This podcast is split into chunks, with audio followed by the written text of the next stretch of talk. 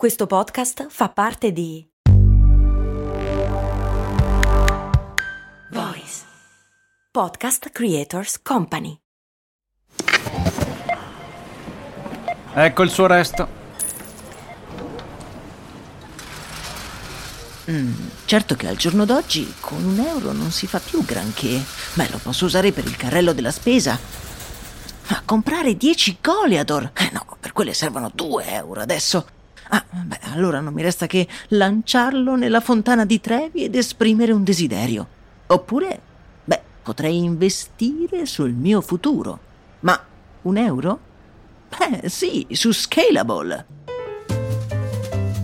Scalable, che supporta anche questo ascolto, è un'app che ti mette a disposizione gli strumenti essenziali per costruire una cultura del risparmio. Ti consente di investire in modo flessibile in azioni, ETF e fondi, creando piani di accumulo automatici a partire da un solo euro.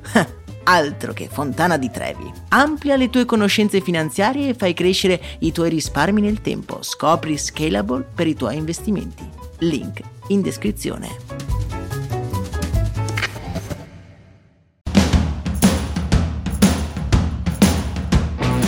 Bentornati su Brandy amici ed amiche, lo show che dal lunedì al venerdì vi dà nuovi spunti, idee curiose di cui parlare alla macchinetta del caffè. Io sono Max Corona e devo dire che sono passato dall'essere troppo giovane a diventare improvvisamente troppo vecchio. Difficilmente mi sono sentito in linea con quello che stavo facendo in termini di età. È un tema che tra l'altro tratto anche nel mio libro, lo trovi in descrizione. Cioè noi millennial non siamo mai stati presi sul serio perché eravamo millennial.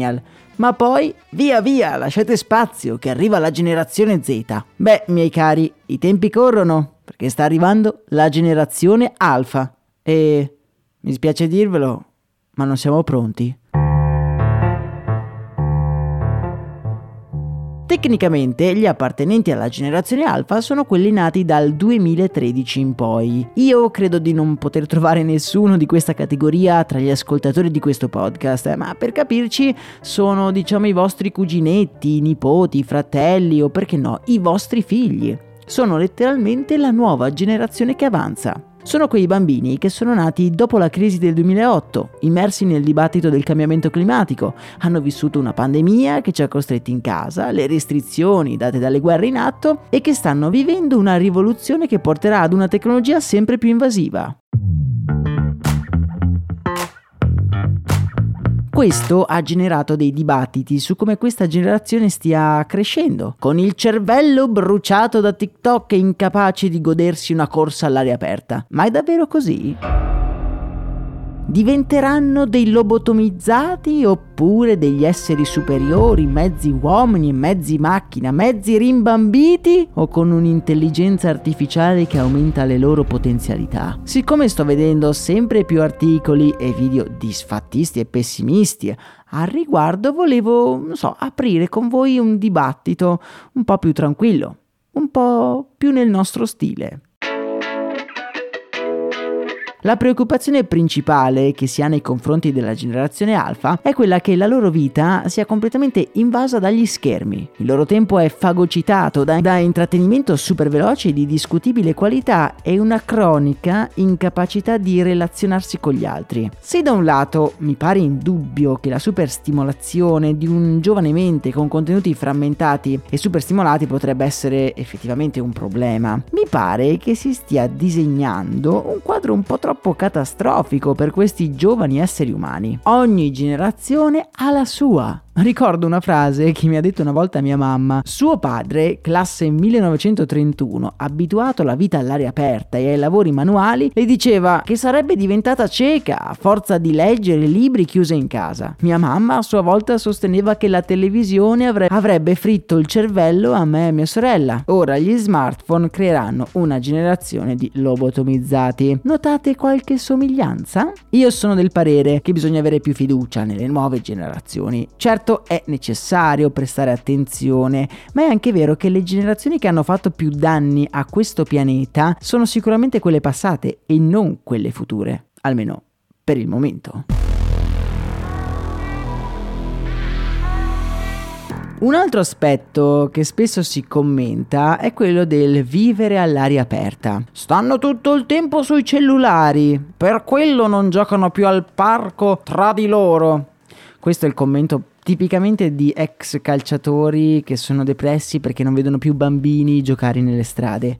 Ma meno male che non giocano più nelle strade, insomma è pericoloso. L'intrattenimento online non è nient'altro che un'opzione. Sta alle generazioni adulte creare un contesto in cui non sia l'opzione preferibile. Date ai bambini un campo sicuro, moderno e gratis e vedete che quella diventerà l'opzione che sceglieranno. L'essere umano è un animale sociale la sua fortuna è data dalla sua capacità di aggregarsi. È una cosa che abbiamo innata. Prendete i videogiochi, l'esempio massimo di intrattenimento solitario. Il vero successo, il vero divertimento si ha solo quando si gioca online con i propri amici, quando si ha un'interazione. Io sono cresciuto in un'epoca in cui internet non era così radicato nelle nostre vite, ma comunque ogni ricreazione nelle scuole elementari era passata ad acchiappare Pokémon dal proprio Game Boy. Senza contare che oggi si ha accesso ad un intrattenimento scadente, ma allo stesso tempo anche una mole infinita di cultura accessibile e anche divertente.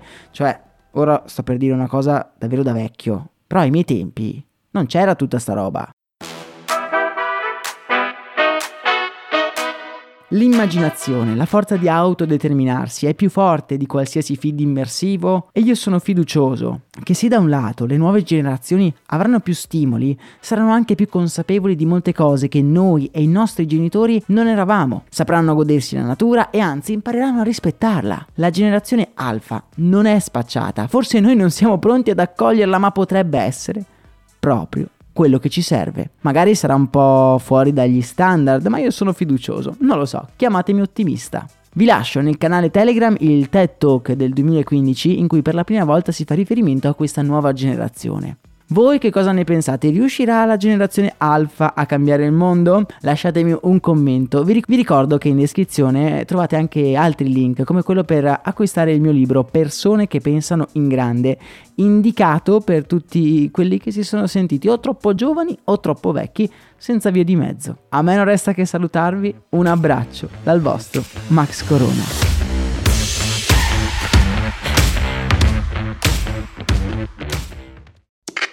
Questo ascolto è supportato da New Balance. Ciao, sono io, Max Corona, e sono davvero onorato di tenervi compagnia con le mie storie nella vostra vita. Spesso quando ci incontriamo mi dite che ascoltate storie di brand mentre correte.